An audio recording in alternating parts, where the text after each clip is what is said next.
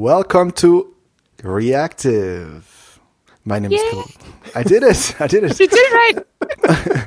Uh, okay, sorry. Go ahead. yeah, I didn't. Yeah, I just wanted to see if you noticed. Uh, my name is Khalil, and I'm here with Raquel Hi. and Henning. Hello. Hello. What's up? How are we doing? Uh, this is it's it's been an interesting week on the internet. I think, at least Oh, yeah? for me. Really? Yeah, there's been there's been some really good blog posts this week. I Cool. think. Um, yeah. I don't know if I saw them. okay. Yeah, I've Um, been living under a rock, so I don't know what happened this past week.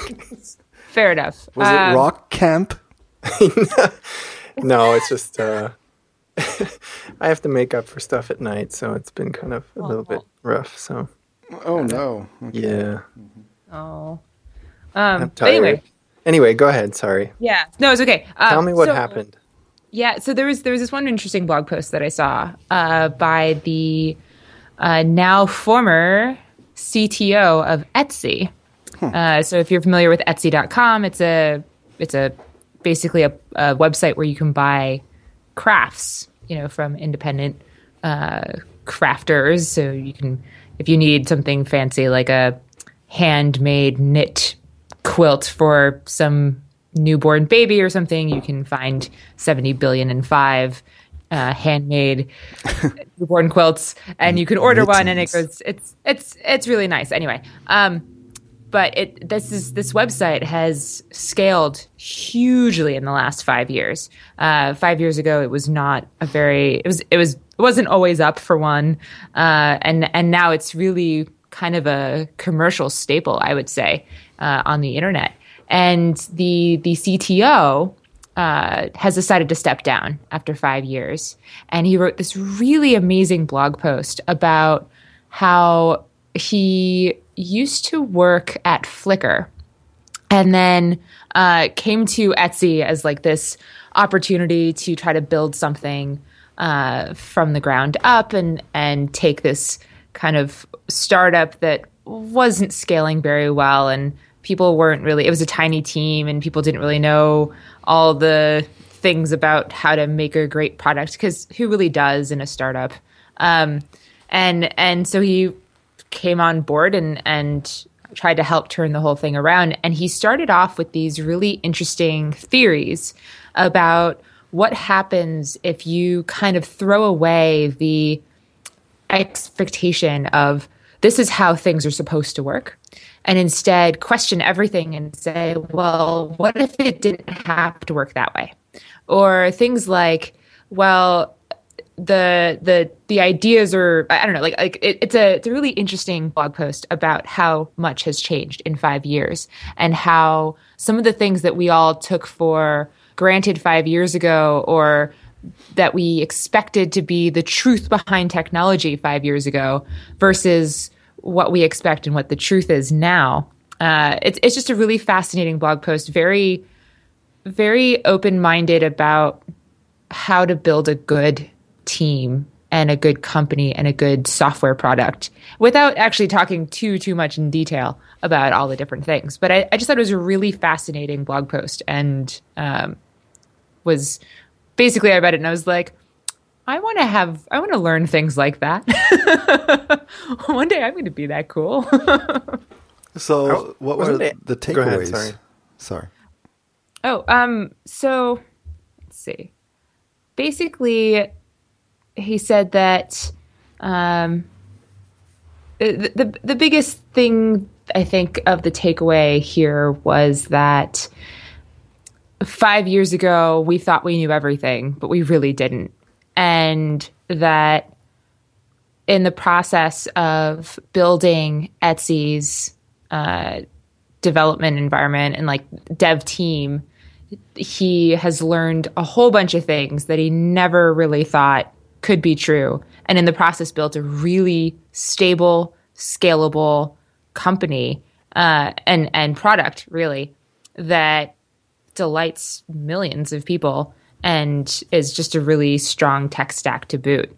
Um, and and of course, like the sad part of it is that he he worked really, really, really hard for five years and then got really burnt out And uh, but the good news is that he built a team that he can now in, in such a way that he can actually step back. He doesn't have to be in charge of it. And that I think is is really the most compelling thing. That when you enable the people who are kind of doing the work that you've asked them to do to do their best work, you can kind of actually step away after a while and you can hand it off to those people and you're no longer like it's a sign of success if you aren't needed anymore. You know what I mean? As opposed to this notion of, well, they need me and therefore I need to stay. And that's how I know I'm successful because without me, everything would fall over and break down. When I think really success is I help them get to the point where they no longer need me anymore and they're, they will continue to be successful even without me. Mm-hmm. Uh, you know, defining the success not in terms of yourself, but in terms of your team. And uh, that to me was the most compelling thing about this blog post. That's a really awesome attitude to have that I don't think, well, probably a lot of people have because usually it's the opposite. They, you know, job security, etc., mm-hmm. and they don't don't want to leave. But if if you're in it with that kind of attitude, that certainly changes things. I'm sure, um, you know, for your employees specifically. So that that would be really neat. Yeah. Yeah. Yeah. I wasn't aware that Etsy is a is a website for crafts. I always thought they're like some major tech company because they're always in the news or if there's stuff about them. I had no clue that they they yeah. do that. so. Yeah, no, it's it's it's all about independent like art and crafts and um huh. like I have friends who make stuff and it's it's basically a, it's a website for for makers and people who want to buy the things that people make. Uh, and uh it's neat. You can find all sorts of things. I actually bought uh, for for Christmas one year. My husband wanted um, uh, uh, cufflinks. He wanted cufflinks, and I was like, I want some cool cufflinks, like not just anything that you like go over to your local department store and just look in the case and are like, well, those look nice. Uh, but on Etsy, there was actually somebody who made uh, cufflinks out of old circuit boards and so like would like cut up little circuit boards and then like you know put some uh, epoxy or something and then um, just kind of like it was just really really cool and, and turn those into cufflinks. And i was just like okay these are neat. Wow, that's cool. You know it's just it's just handmade stuff. Yeah. not everything needs to come from amazon. Yeah that is cool. Yeah. Yeah they are uh, lots of people are also are they I think, making a living on there. Is that true? Uh, yeah. yeah. Oh, yeah. It takes a lot of work, but it's totally. It is possible. It is possible. You like you can be your own boss and make all sorts of things. I mean, it's a brilliant business. It really is. I'm amazed. I'm amazed there aren't more things like Etsy. Actually, just because it is such a smart business model and and it's a solid platform, mm. which I'm sure has uh, in no small part thanks to the uh, this the former CTO. So, yeah, it's cool stuff. Other things, Khalil, did you read any blog posts? Uh, I saw this cool thing uh, from Brad Frost. Brad Frost. Do you know who Brad Frost is? I've I've heard the name for sure. Sounds familiar. Is he the guy with the astronaut avatar? Uh huh. Yeah. Okay. Yeah, first time I saw him at um, the first ever Smashing Conf in uh, Freiburg, Germany, and uh, back then he's a he's a very good speaker. He gave a lot of very um, interesting talks, and he's uh, he's a web developer, and um, he, for instance, created, and he thinks a lot about how to make good websites and how to, what kind of patterns need to be used. And mobile first was something that he was propagating a lot. and um, so he's a he has some very interesting opinions and um, very thought through stuff. Uh, he's a very entertaining speaker. Um, he has a blog. He is also he also created patternlab.io, which is, in my opinion, the best kind of living style guide that you could create. And uh, Pattern Lab follows also something that he uh, a term he coined or a principle which is called atomic design, which means that you basically break down a website down to its smallest parts. So, um, so, you, so and, and and those parts are called atoms, and then you can put them together, and those become. You can put the smallest elements could be like an input field, just plain HTML um, elements, like an H1 or P tag or something like that, and you just define how they look by themselves, and then molecules could be uh, could be like a, an HTML tag with a class, and then uh, and then molecules, and then you have organisms, and organisms now are like multiple molecules, how they work together, how they like, for instance, an image with a caption and like a paragraph of text next to it. Like, how does that look? And then you can take, and it makes it very, very modular, and you can put that stuff together. And from that, you make templates, and from the templates, you make sites. And this Pattern Lab IO thing is just genius. It's like, it's it allows you to if you follow the same principle because it's not the code itself like the css that he uses there's just an example it's really rudimentary but the principle of it you can look at it and you, there's also a node node version um, of it by the way which is also really cool and um, is it really al- it, it, theoretically if you do it right it allows you to kind of create a style guide that you can uh, you can look at the individual little parts that you need that you p- need to put together your site and you can see it all how it works together in pages and stuff like that. In the, on the same page there's a ne- menu that's generated just from templates and conventions that you use. And the code actually you reuse everything. If you define one element, it gets reused, and then you can even uh, when you there's like a view for your code. When you look at that, it shows the dependencies of that snippet that you're looking at. So if you're looking at a molecule, it has links to all the different atoms that it uses and stuff like that. So amazing, amazing. Uh, thing I think for because it allows you theoretically if you build it correctly to write your components like the front end of your website for that style, for this living style guide, the Pattern Lab IO, and also use it for your application at the same time, which allows it to be a truly living style guide because it will always be up to date because that's where you actually write the code in and then the application can use exactly the same code. So, but that's an aside. Sorry. I just wanted to, because I just remember that he is the guy that did this. I just wanted to give it high praise because I think it's genius and I always try to use it wherever I can. And so he, he made this site called deathtobullshit.com.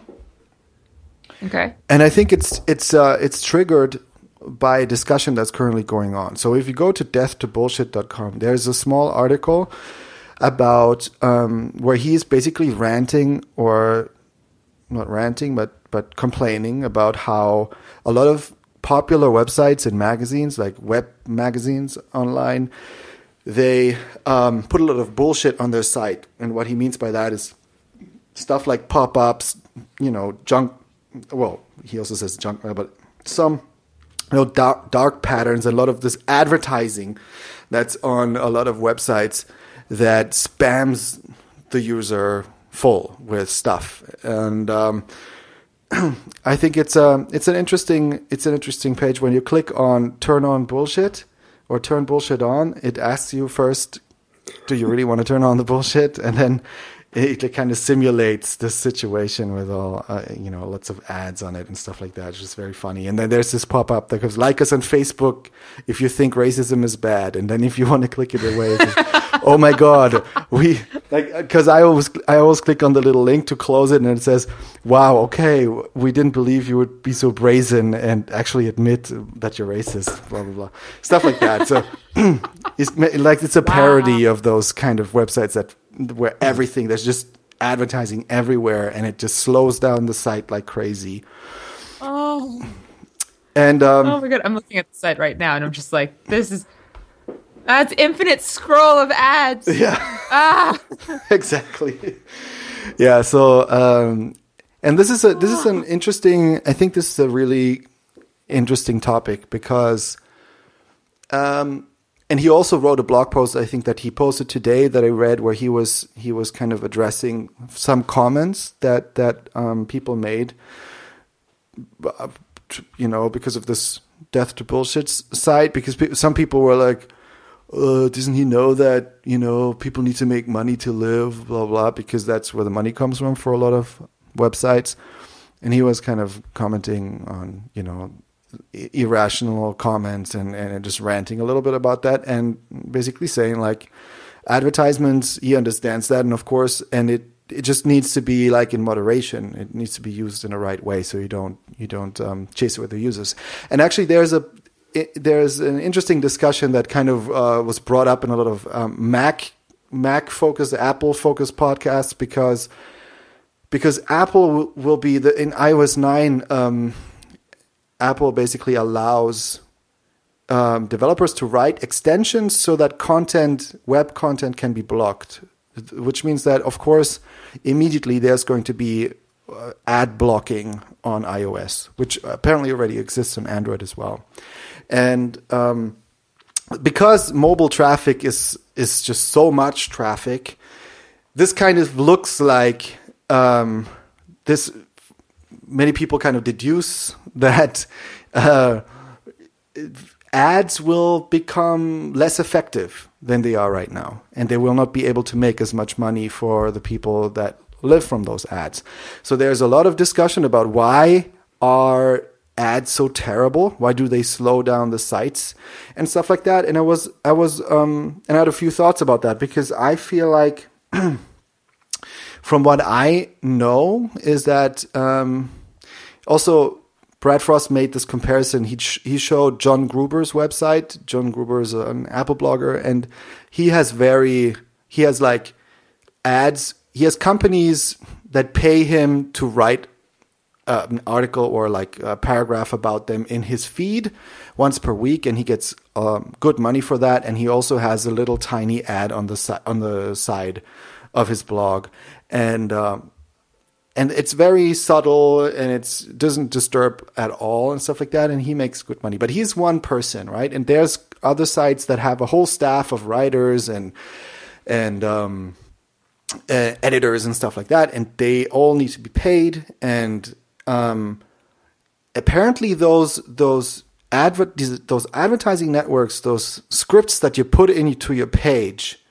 Um, a lot of that stuff is very automated and apparently that still does even though it's terrible terrible technology and it really slows down people's sites and stuff like that for some reason it still generates a lot of money or enough money for those big websites to kind of pay their staff and stuff like that.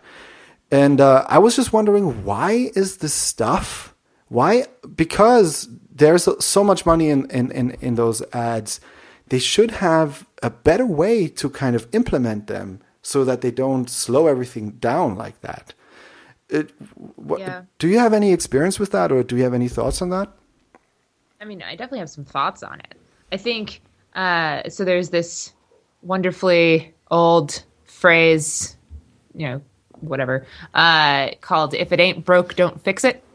Um, and I think I would argue that the reason why we haven't seen any evolution in terms of our ads is because for a lot of people it it's fine, right? Like they don't care because there's a huge difference between people who are content creators and people who are content consumers.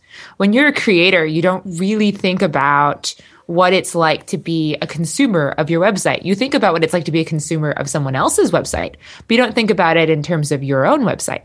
And so it's really easy, really, really easy to take a little JavaScript snippet and just copy and paste it into the little scripts section of your blog of your blog WordPress thing, right? And then there's your ad, and there it is. And then uh, you talk to whoever the site is, and and you get a check every every month. It's it's not uh, it doesn't take a lot of effort to implement, and for the person who's creating the website, the amount of money that you get versus the amount of effort that you have to put in to get that money the the ratio of that is just too high. it doesn't make sense for a person who's creating content on a website and adding these ads to their website to like demand anything different. Because and, the other thing is that they just don't know right? I personally would very much rather i would argue that one sponsor who's willing to pay a lot of money uh, for having like exclusive access to all of your readers is way way better than having lots and lots and lots of crummy sponsors who don't pay very much money uh, for your readership uh, but I think that's an economics issue that most people just aren't aware of. I don't think there's anybody been out there, like there's nobody out there who's tried to say, okay, we're going to fix ads and it's going to be better. And this is the way, this is the new way of, of getting people to help you pay for your stuff. Um, I think we're getting a lot more people who are saying, I would rather pay you, the content creator, uh, a nominal fee every month. Just don't bombard me with ads, right? Like, I will pay you directly as a consumer. Just don't make me see any ads. And that's definitely starting to work as well. Oh yeah, where where do you see that? Um, well, just think of like uh, podcasts that are all over the place. People will pay for the podcast instead of uh, ask like so instead of somebody saying uh, this podcast is sponsored by so and so. Instead, the like you can you can just pay for it. Or, or just think of like software right?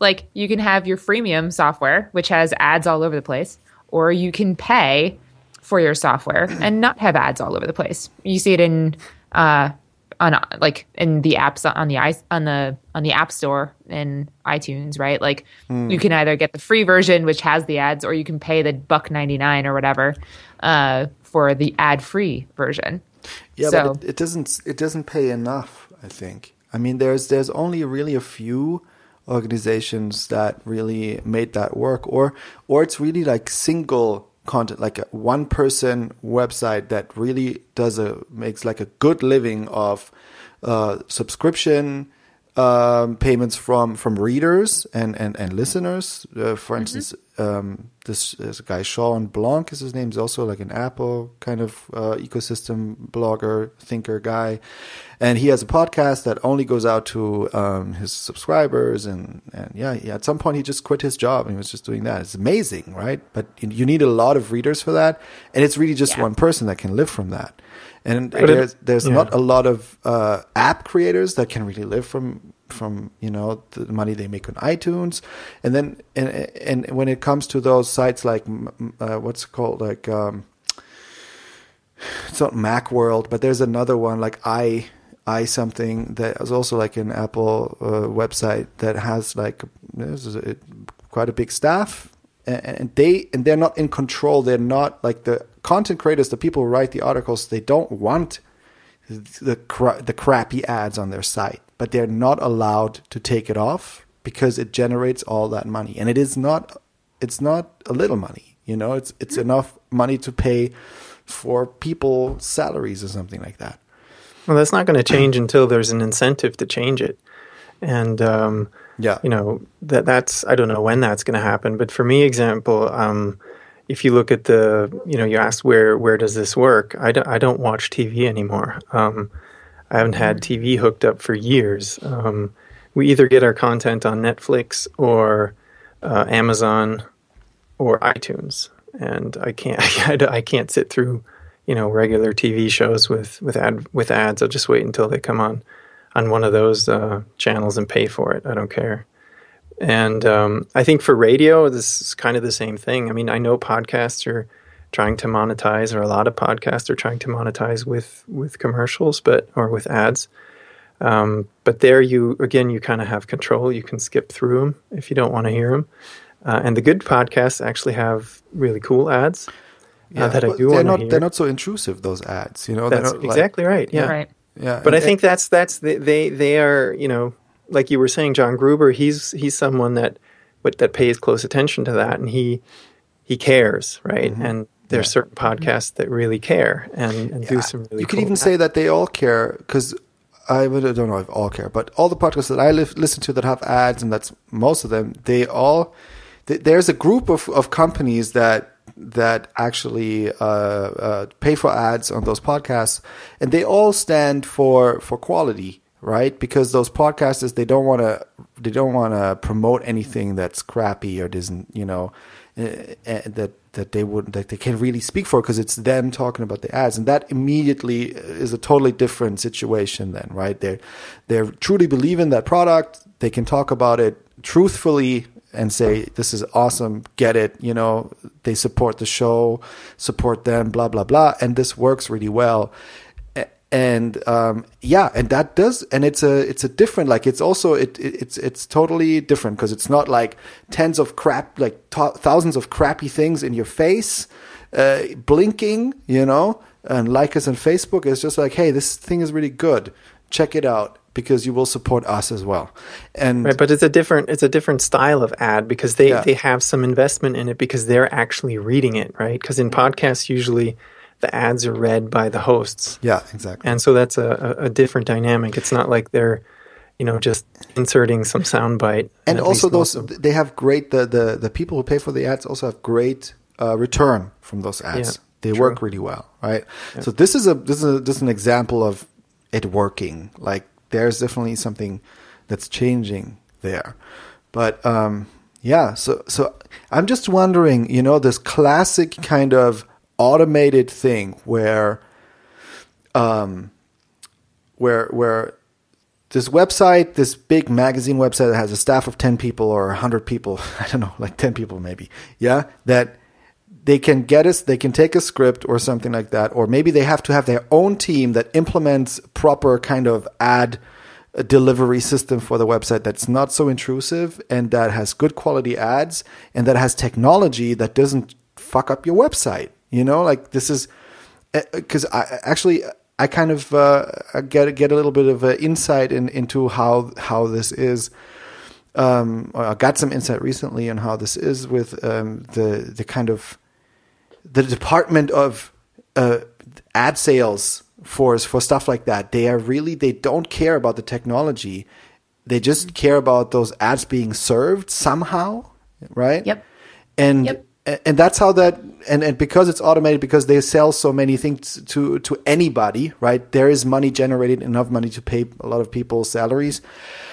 But couldn't that be kind of like I think that there, there must be somebody kind of stepping up now and say, okay, I'm going to do an ad network that is really good, you know, that does that gives you interesting, good quality uh, products only that does does some sort of curating, and then, but also allows those. Hopefully, also allows those websites to uh, pay their people's salaries and stuff like that. Apparently, there's only really bad kind of software or, um, yeah, uh, scripts for that so far. Mm-hmm. I just yeah, wonder if there's a middle ground. I'm I'm sure there's an opportunity to disrupt. disrupt ads. Disruption. exactly. But uh, but for reals, definitely there there there is an opportunity and it can be better. I think it just requires somebody enough people to step up and say, "Okay, enough is enough." Like your your like one secret to reducing belly fat ad is taking up way too much bandwidth and it looks awful on my website. Yeah. Stop. But do you think that's going to come from from the content providers that are going to say, "Hey, we're sick of this"? I mean, it would wouldn't it have to come from the consumers that would have to stop using it because as long as it's generating money for them, I mean, I don't see Yeah. You know, problem it's that's the problem because if you if you're dependent on that, you're not going to turn that off. I mean, that that'd be crazy, right? Right. No, I think I think that's absolutely right. I think a lot of it's going to have to come from. I think it's going to be a a multi-tiered uh, kind of attack. It's got to be the the consumers who are going to say, "I can't handle this anymore. I'm going to use this other. I'm going to just I'm going to stop reading your website and read this other website." instead, or it's going to be the and, and then on, as well, it has to be the content creators being like, I'm these ads aren't actually doing anything for me the way I need them to anymore. Time to find another solution. And then I think there's also going to have to be the advertisers themselves saying, okay, these aren't, this isn't really working. Uh, like nobody's clicking on our ads. We're not making the money we, we were hoping to because really the ad agencies are making even more money, right? Yeah. Um, and so, And I think there's still to- some weird stuff going on where they actually sell ad impressions, not even Yeah. the click on the ad, right? Yeah. Just how many Yep. times something is shown, which is such, this is just, this is just bullshit, right? There's, there's no value in that whatsoever. time whatsoever. to end it. Huh? Time to end it. The bullshit. exactly. Yeah, It's but the bullshit. advertising is just one little part of what he's complaining about. I mean, it's so many other things um, that are mostly on the web, and and I'm wondering if it's, you know, for us as um, people that work in the web, on the web, behind the web all the time, you know, and also in our free time, pretty much, are we maybe a little more sensitive than you know normal people because we're just so overexposed to this stuff and um, you know, I, I don't know. We'd have to talk to somebody that's not on the on the computer all the time. But I think uh, I think it would just uh, if if it if those practices would be used less, then people would use the web more. You know, let's end. Okay. uh, yeah, at the end of the day, because yeah, because it even if people are not aware of it, it's still at some level it's irritating to them. Yeah. hundred percent, because it it is disrespectful. It's nothing else. It's just really disrespectful with people's time, with their attention. Yeah. Yeah. well, yeah, it takes away it takes away bandwidth. It's tiring. I mean, I mean, you know, you think you ignore this stuff, but uh, um, I was just looking for some stuff for for Node, certain articles, and, and some sites that you pull up, they're, they're just nauseating. I mean, it's really it's terrible. Oh no! If it, I'm I'm now at the point where if it takes more than 15 seconds for a site to load on my phone, I just I won't even bother anymore. I won't even go to that way. Like I'll just I'll stop the browser and go back to my Google search and find something else because I just don't have the time to sit there waiting for like okay, maybe not 15 seconds, maybe more like 30 or 45. But still, like I'm, I'm not going to sit there waiting for five minutes for a page to load. That's that's just ridiculous. Um, so You're very patient. I wouldn't wait that long. no, I don't know, 15, 30, 45 seconds. I don't know. It, it really depends on how good my connection is. yeah, But no, I know Ugh. what you mean. yeah. Anyway. Yeah. So yeah, somebody go out there and fix that. Thank you. Please. But uh, yes, uh, Henning, you're right. He's he's talking about a whole slew of things like the pop, uh, the pop-ups, the listicles, the the banners, the CAPTCHAs, the QR codes. Yeah, just And, little things that make your life more mail. difficult. I mean, it's like all the that you know stuff. the the unsubscribe button. Why do you hide it? If somebody wants to get out, let them go. Yeah. They're not going to be happy Yeah. with you anyway. Why make it hard? You think that's going to help? I mean, Yeah, really? Exactly. Yeah. Exactly. So Yeah, and, and just to finish this off, like his uh, he brings up four points at the end where he says, "Just do it." It's really quite simple if you want to be part of the ten percent uh, of the signal, the good stuff on the web, and just re- respect people and their time, and I would say also, you know, their attention, like you know, because you want their attention, and you can force your attention, like their, you know, to, them to look at you or whatever you're doing, you know, the blinking ad, but that's that's very disrespectful with with their attention. And then respect your craft, be sincere, create genuinely useful things, and uh, yeah, that's very yeah, true. That's very cool. Yeah. Yeah. Cool. That was Awesome. uh, a message from Brad. Thanks, Brad. Yeah. Henning, what Well, have you Anna- found? On a, on a sort of positive note, something that I I noticed um, pleasant. I was pleasantly surprised. I'm going to a uh, conference. I think Khalil is going to. Yes. uh, this coming Friday. And uh, if you look at the speaker lineup, it's really amazing. Um, What's the conference? Because I sort of, uh, it's uh, the NightlyBuild. It's in Cologne, Okay. Germany. It's an after work Nice. conference. It's from five thirty until eleven, I think. And cool. Yeah, so the, you know the usual tech conference speaker lineup is, you know, eight or nine out of ten is is male, right? And uh, this conference is very different. There are five speakers, and four of them are female. Nice. And I just thought that was really, really cool. Um, Yeah, and you know uh, AG Dubs. Uh, Yeah. She's also speaking there. Yeah, Nice. yeah, very cool. Yeah. Yeah, since our you know our um, industry has a bit of a, uh diversity problem, and um, I think this is really great that you know some people are, are starting to care and, and turning things around and and and looking out for that. But what what that sort of does, I guess, is um, it it makes you know our generation aware of that something is wrong and they're trying to fix it. I think that's awesome. But what I noticed, I mean, I have a three year old daughter and a six year old Yeah.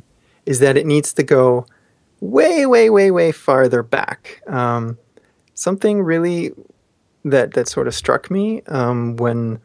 Um, so, just a short story. My my son started school last year, and he had broken his arm during the summer, and so he went to school. He started school off with a cast, and I guess, um, you know, circle time or whatever they had when they got to know each other, they they basically had to say what what are your what do your parents do? And I and um, my wife's an eye doctor, and he probably said um, my wife work or my my mommy works at the hospital because that's always are we going to go see mommy at the hospital because that's where she works. And um, so I bring him to school one morning, and this little probably seven or eight year old girl starts talking to him and me and something about his cast and that yeah that's really you know a shame that he has it but oh isn't it nice that you have a nurse at home to take care of you. And i'm like huh? And i was like Oh, yeah interesting. ryan's mom's a nurse right? I'm like no. And so i'm assuming that she simply heard my, you know ryan's mom works at the hospital and automatically assumed she's got to be a nurse you know instead of the doctor. And um, that that really really struck me that you know little kids already have these gender roles i don't know how they get them. I mean it's stories or how parents act or something. But um, Yeah. just made me really aware of having to pay very very close attention to how i talk to my kids and what i expose them to and that i make sure that you know i do the same kind of games with my daughter as I do with my son, and um, always remind them that it's you know it's not men do this only and women do this only. I mean, my, my son he's always like, oh, but but girls can't be can't be race car drivers, you know, and I'm like, yes, they can, because I, I take, took him to like a monster truck race uh, or a you know monster truck event, and his favorite truck is is Scooby Doo, and guess what? It's driven by a woman. And I always have to remind him of that. He said, "Oh yeah, that's right." but uh, anyway, those those just sort of things I, I I've been thinking about, and uh, you know, just be aware of that. And uh, it starts way way before you know you get into your workplace. Is how how your perception of things Yeah. are are shaped. Yeah, definitely. I mean, it. This is. Uh, I, I live and breathe in this world, right? Uh, not necessarily by choice, um, but it's there's a lot to be said for uh, how how people grow up and how they perceive the world from a very young age, and then how that kind of carries over as they get older. And um, like, I mean, you, you'll always encounter people who are like, what? No, you can't possibly be X because of something over which you have zero control. it's like, um, but I, I can't, and I am. So shut up. Um, but it's it's definitely awesome to see more gender diversity at conferences. Um, there's there's a, a you know I think the once we get through that piece of okay, there's more than just dudes who speak at conferences.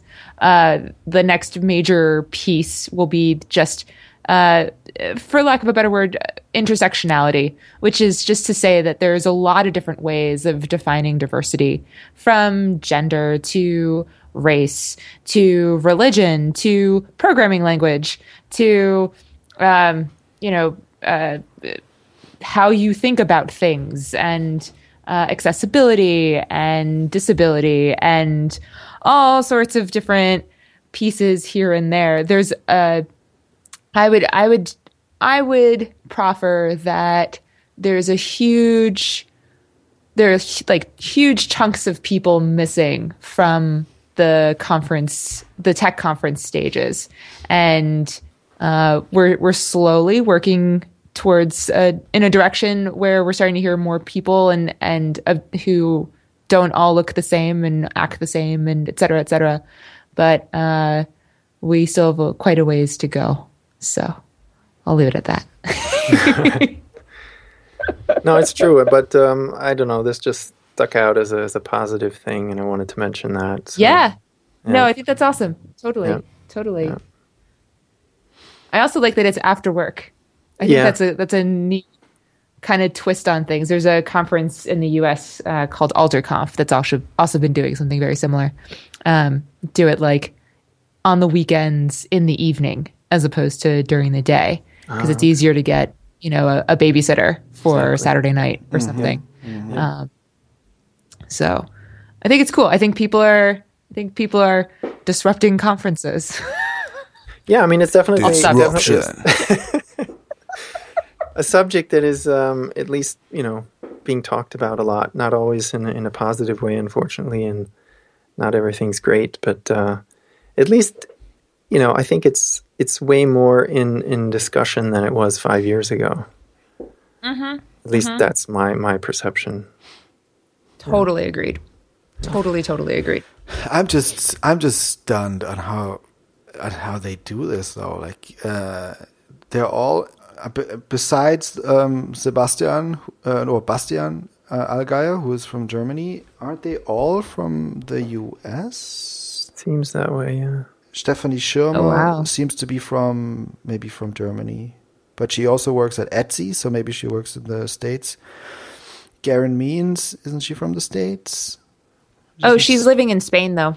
Okay, she lives in Spain. But they all have to be. Yeah. they all have to be, have to be flown in, flown in, and and yeah. the and the ticket for the cost, conference was what, like thirty bucks? Yeah, you know, really. Yeah, they they wow. have they have a bunch of sponsors, of course, because of course you couldn't do mm. it mm-hmm. any other way. But still, right? You know, this is pretty crazy. And I was asking uh, Sebastian, who was who was one of the organizers, um, how how do you guys do this? And he said that. Um, with a lot of communication and asking friendly and and being nice and stuff like that. Yeah. So yeah, nice. Kind of very uh, cool. Yeah, very cool. So definitely um, excited. Yeah, we'll report back next week. Yeah, please do. Definitely. Please do. Oh yeah, they they have a specific subject. The subject, the central theme is oh, uh, yeah. Work efficient and live your life. So it's this kind of work life balance subject. Oh, cool. Mm. Very good one, yeah. Cool. Yeah, that's awesome. Interesting. Very cool. um, in other news, I've been doing some other reading. I uh, I just started reading a book called The Design of Everyday Things. Have you heard of this book? I think I have. No, on okay. some podcast. Um, it's so so it, it took me about a chapter in before I realized the book was actually written in 1989, um, like a long time ago. But basically, the book is uh, by a a guy who's a, a, a psychologist who did some studies on on basically what we would call now uh, usability, uh, UI, UX, like, you know, user interface and, and user experience, and talking about everyday things like light switches and doors and uh, pencils and pens and your stovetop and your refrigerator, uh, and and how how they were designed and the kind of the history of of what brought up like brought these designs together and why is it so impossible to program your thermostat or your VCR eh, in, this, in this case, or you know whatever. And uh, it's really fascinating, not only from like a just a psychological perspective or just a history of things perspective, but if you if you start reading the book with the notion of software, like if you just think about it, if you if you come at it with the software colored lenses, um, it's actually really fascinating about like thinking about how do we write code in a way that helps other people write better applications, right? Or like why is it so hard to use an API sometimes? Because someone didn't design it very well. And why is it so hard to to you know navigate a website well again wasn't designed very well or like what what are aspects of good code design and good api design and good architectural design and all of that stuff and for me i'm i'm like really keen on learning more about architecture uh like code architecture and stuff. So reading this book, even though it has nothing to do with code, there's no mention of code at all in this book. It's it's just been really fascinating thinking about things from like a just basic design perspective. Um, and so I would recommend it to anybody who's interested in that stuff. I, I actually was I had the book in my hand. It was a, an actual book with pages and stuff. It wasn't on my Kindle, um, and so I was I was I carried it into into the office the other day, and our our UX designer actually saw the cover and he goes, "Oh, good book, good book." And I was like, so like on the one hand, I was like, "Oh, good, someone else has read it," and then I I also thought, "Oh, good." Our UX designer has read it, right? Like, um, so I definitely recommend it. Um, it's it's an old enough book that you should be able to find it at like a used bookstore or borrow it from a library, um, or it's like ten bucks on Kindle. But um, totally. Is there any reason to get it on paper? Is it like specifically illustrated or something like uh, that? Or no. So th- so the real story was I borrowed it from the library uh, via my Kindle, but my husband needs to borrow my Kindle uh, for a class that he's taking. So, uh, but then I was like, oh, can I borrow the Kindle again? Because uh, this book just came available from the library. And he was like, oh, I have that book. And he just, he just runs to his, and, and, like goes to the bookshelf and just pulls it out. He's like, this is the book, right? And I was like, oh my God, I didn't even know you had this book. So he had the paperback copy. Um, and so now he's, he, he got to keep the Kindle and now I've got, I've got an actual paper book. Wow. It's, it's it it was fascinating. I'm holding it in my hands and I'm like, I remember how to hold a book. This is so cool. Very interesting. So, yeah. Yeah, cool. Oh. Nice uh, little uh, recommendation there. Mm-hmm. Yeah. Yeah. Yeah, funny you should mention APIs. Um, so I've been gathering the the the reviews for the podcast from uh, iTunes, and um, of course that gets really old really fast in doing that actually in iTunes itself because you have to switch between all the stores, which is not so simple and takes a long time. So there's an API I discovered, and um, so I started fiddling around with that. And since I, I prefer JSON over XML, I started using the JSON API, and I discovered that it had no um, date time or no timestamp for a review in it.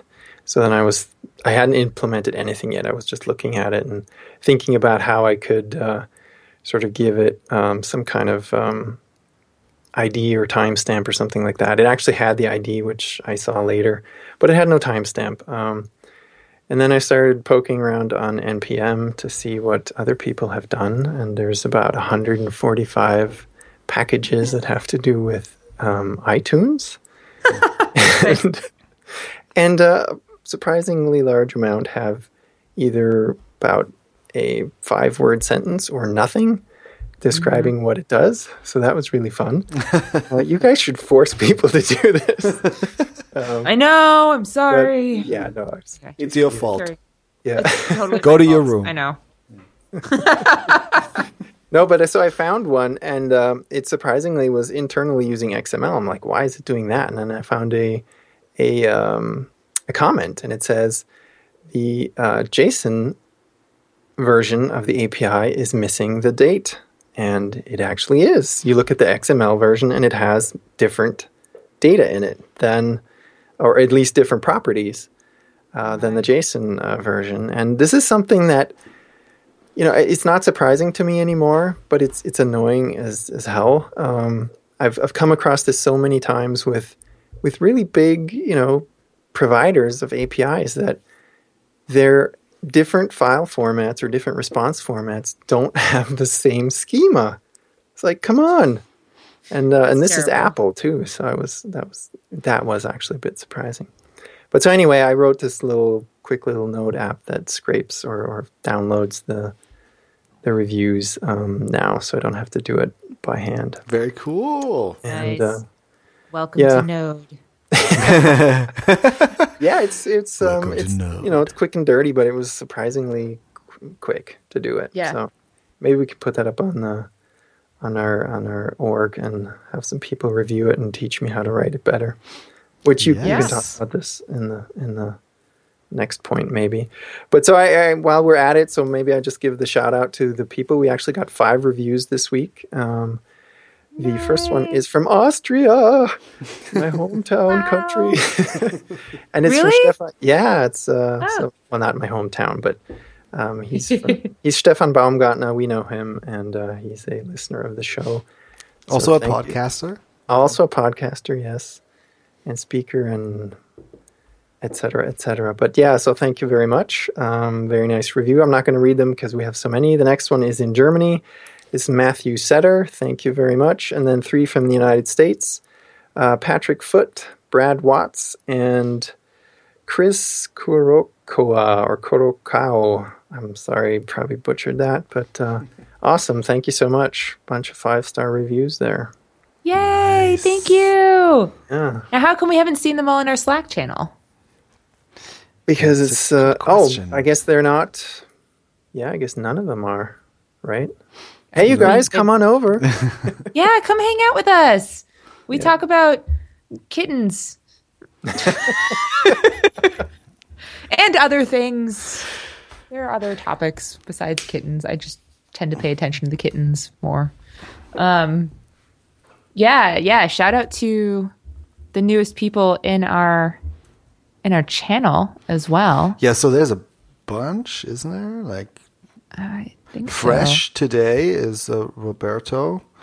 Yes. So big ups to Roberto. Then also the name who made you actually made your Chrome extension. Did, did you actually? Yes. Yeah. Yes, So- I saw that. Somebody made a Chrome a Chrome extension, which is super amazing. So Uh. I don't know how to. So his name, his his Slack name is W Bin S Smith, I guess. Yeah. something like that. uh, yeah. So very awesome. So we created a um, GitHub repository, uh, GitHub organization. Where uh, basically eh, all all the projects that are inspired by this podcast are just going to end up. So the, I made everybody um, from the chat who gave me their um, GitHub username an admin in the Reactivists team in the organization, and uh, yeah, so so yeah, W. Bin Smith, he did it. He did it. So did you try it out actually? No, I haven't yet. I haven't yet. Um, so I need to. Should do that in I've- a report next week. Yeah, I've been really, really, really busy this week. So for reasons that I cannot go into, but they may or may not involve NPM yeah. Yeah. and things that we are trying to release very soon. yeah. Maybe something that's also called organizations. I have no idea what you're talking about. Yeah. Um, Exactly. Top secret. He's fixing the search. No. that comes later. I promise. I promise that's coming soon. Oh God. Um, also, shout out to Emmy Stevens yes. um, and Ollie is also new. Ollie. Shout out to Ollie. Have uh, have we said hello to Thin Teddy yet? Yes, In- we did. Okay. All right. Not, not very active member, but uh, No, that's okay. it's okay. That's okay. That's fine. We're not judging. It's fine. Well, we need to give them more more reasons to be active. Yeah.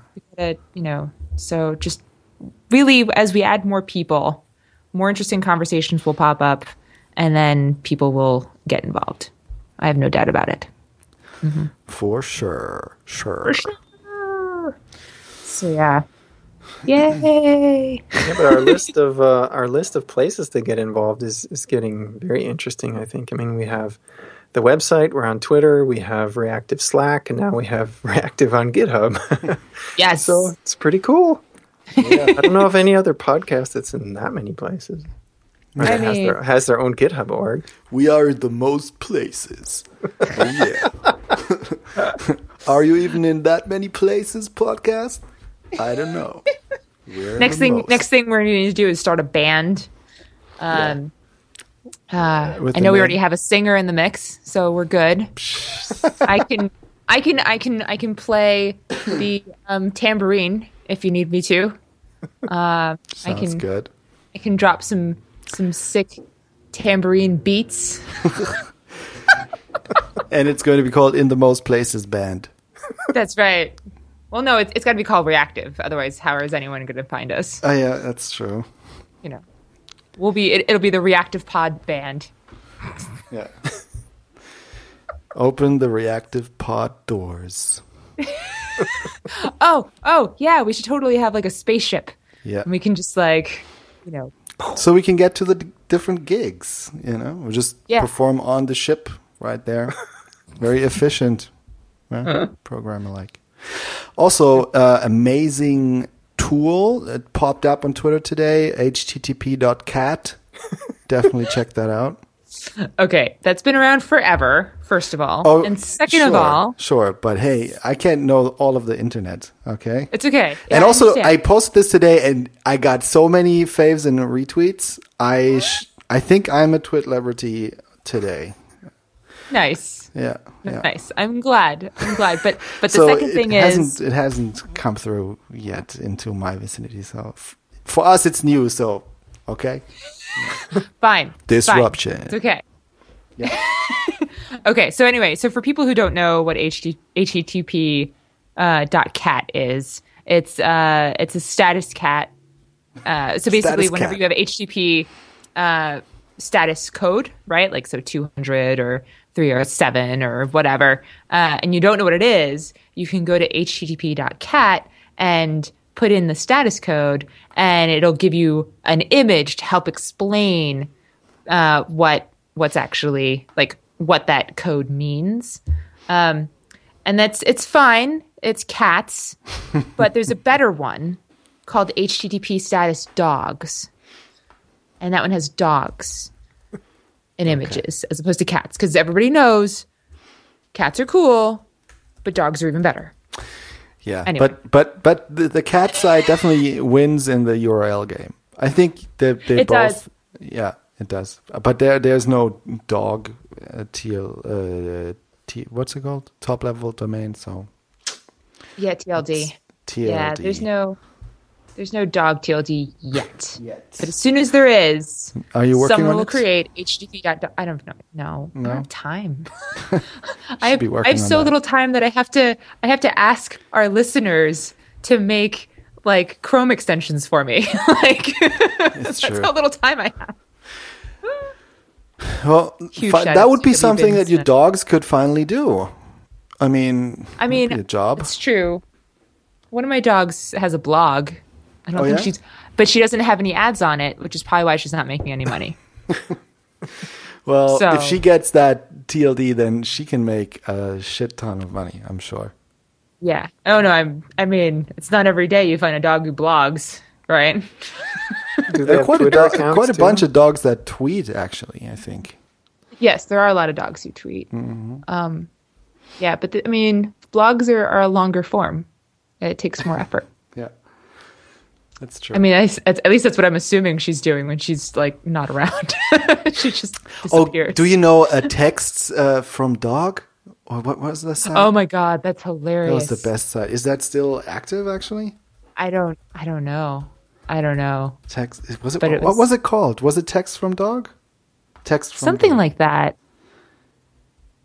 I think so. It's still going. There was a pretty on. great Twitter, uh, pretty great tweet the other day with like dog nine one one, Oh yeah, and it was like that was great. it was like the dog calls dog nine one one and goes, "Oh my god, there's a there's a loud monster." no, they're moving that loud thing around again Oh, or something.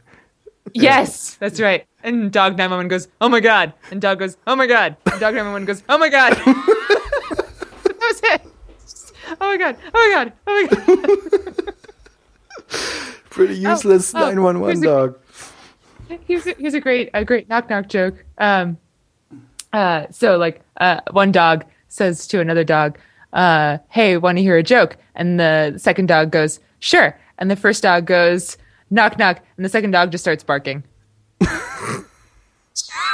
Oh yeah, because of course, yeah, that's what they do. Because someone's knocking on a door, and so of course the dog just needs to start barking. Anyway, I just explained the joke. I think it's time to end.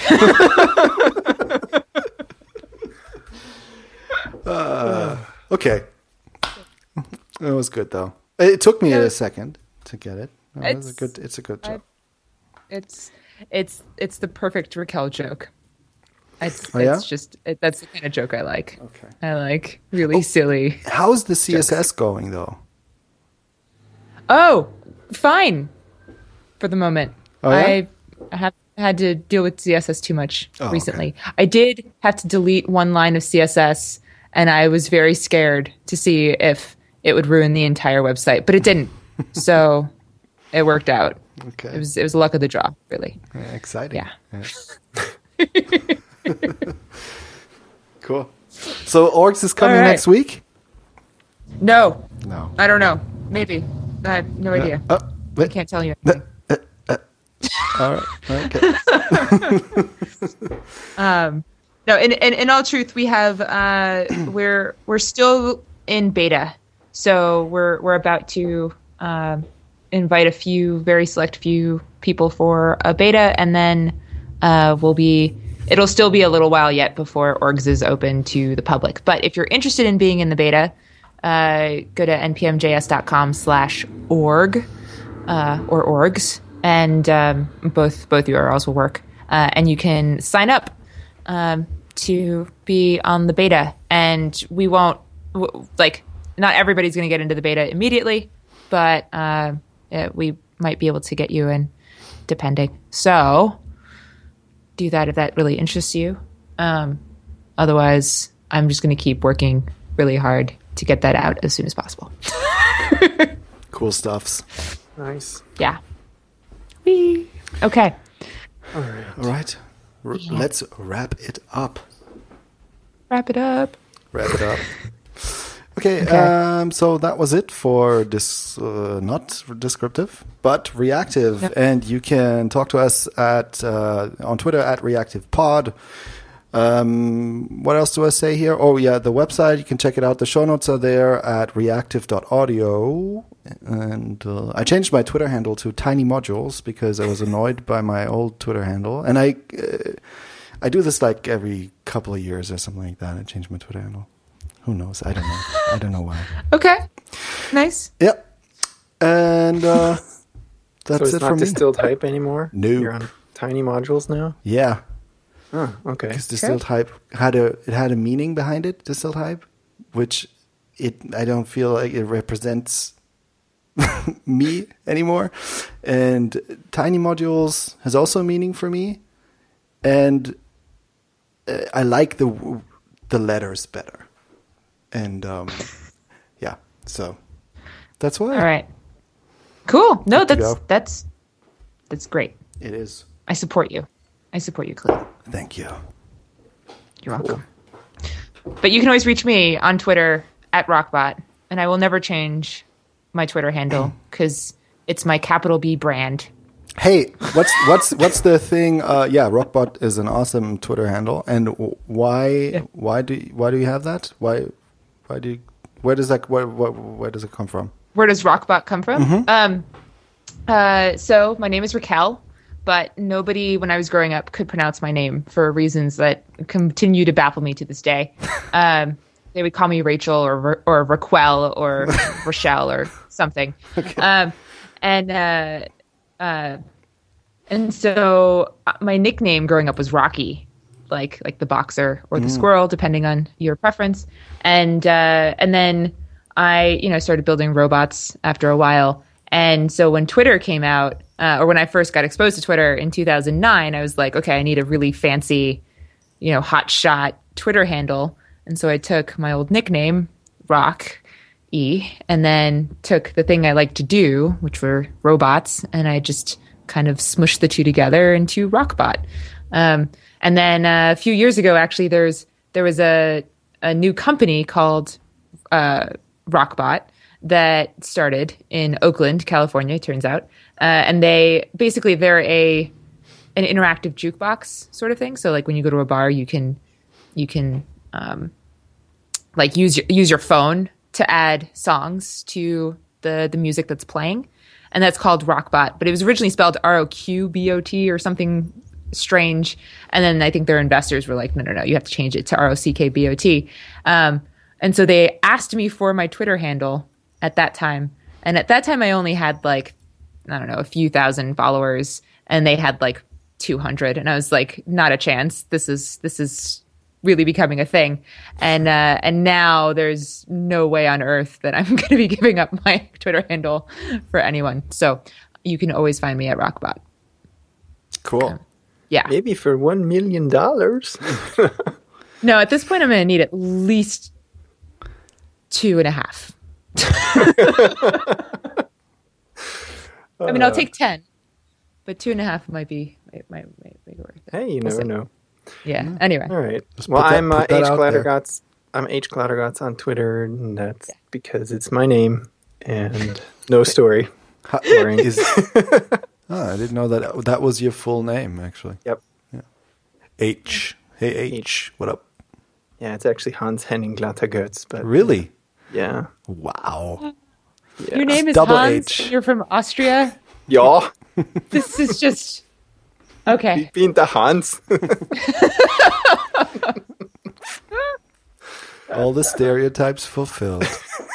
If only your last name were Gruber. Anyway, I'm sure you've never Hans Gruber. No, I don't know who that is. Have have you ever seen Die Hard? Uh, for ages Okay. ago. Okay, that is the best Christmas movie of all time. Yes. everyone needs to go and see Die Hard. No, I saw it, but it's forever ago. yeah, well, was the villain's name is Hans Gruber. Ah, Yeah. So a missed opportunity there. it's okay. It's all good. Really, though, the most important thing is that there's a little mouse named Henning. Yeah, and with that, dear listeners, ladies and a wonderful week. We will chat with you next week. Bye bye bye. bye bye.